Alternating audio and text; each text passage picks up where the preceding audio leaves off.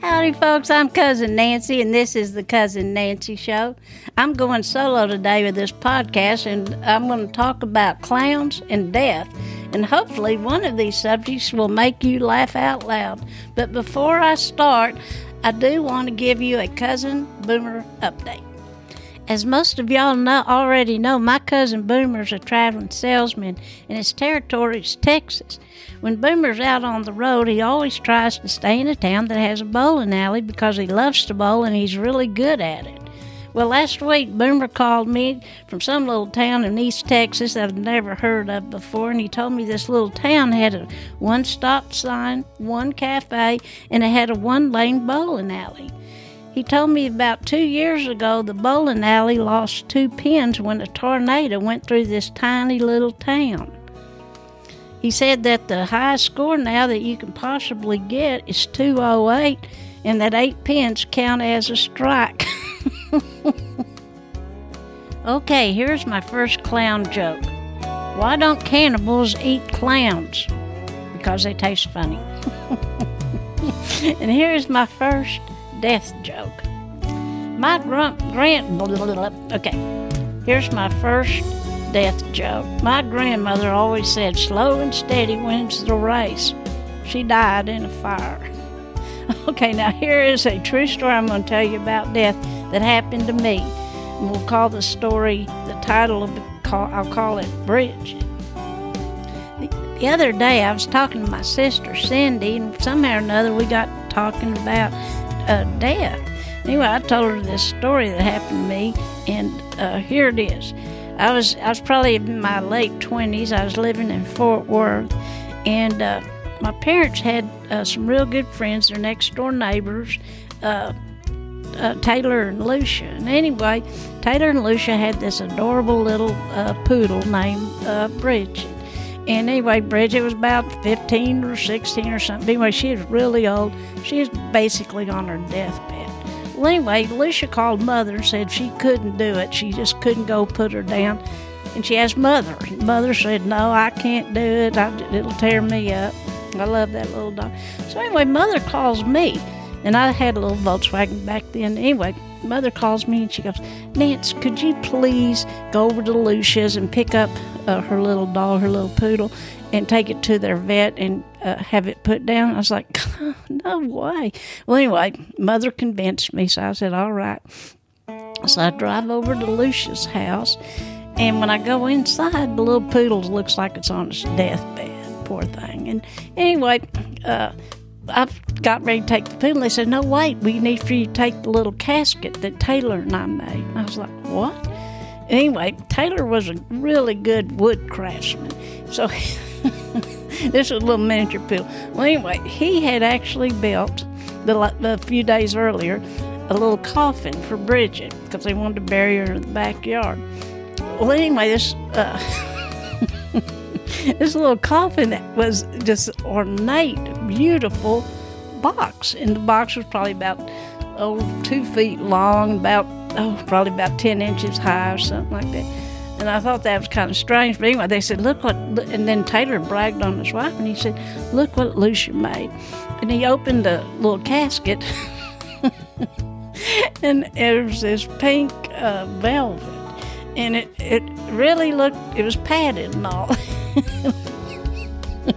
it looked just like a human casket. So anyway, I, I wasn't real happy about this. But anyway, uh, they carried Bridget out to the car, and I was carrying this heavy casket in my arms. And uh, I, I, said, "Well, I said I'll put the casket on the in the back seat, and we'll put little Bridget here on the seat." So anyway, I took off with Bridget. Well, on the way over there, Bridget suddenly perks up, comes back to life, and she's like jumping up and looking out the window and wagging her tail and just like, isn't life wonderful? And and I was feeling so horrible. Well, anyway, Bridget and I get to the vet clinic, and I I picked her up under one arm and with a and then tried to carry that stupid looking casket into the vet clinic. And uh, when I walked in, all these people were looking at me like a, like a, moron or something. And so anyway, I I went up to them and I said, you know, I'm here to have, you know, this is Lucian Taylor's dog. They said, we don't know what you're talking about. And so I said, please call, call them. I said, they asked me to come put their little dog down, bring it here to get so y'all could put it down. And so they made a phone call and they came back and they said, they apologized. They said, yes, yes, that's fine. They said, um, the, she said, here, let me take Bridget and you carry the casket. So I hand her off to Bridget, off to the woman receptionist, and I'm carrying this. Probably, the, I'd say that casket probably weighed about 15 pounds. Well, anyway, we go back into the, you know, examining room, and uh, they said, "Do you want to be here with Bridget?" And Bridget's now acting like she's a puppy. I mean, she's jumping around all happy. I said, No, I do not want to be here. And I said, Lucian them would like for y'all to put Bridget uh, in the casket after, you know, y'all done this deal. And uh, so I can't help it. It was so strange. So I leave the room. About five minutes later, receptionist, because they uh, come on back here. So I came on back. Well, it was like a viewing, like an open casket anyway, there was sweet little Bridget tucked into her little casket with her little hands across her chest. I was like, oh my God. So anyway, I, you know, I said, okay. And, you know, what do you say? Thank you for putting their dog down. Anyway, I didn't know what to say. So anyway, I carried Bridget out to the car and put her in the front seat and uh, drove back to Lucia's house. And she and Taylor got there, and anyway, they took the little casket and they buried her in the backyard. And, and of course, they were real thankful about everything. But anyway, I just think that's really odd that people do that kind of stuff, you know? And uh, like I said, I've never seen a dog casket that was more beautiful. So anyway, that's that's my true story. Okay, here is my last clown joke. Uh, when a clown passes gas, does it smell funny?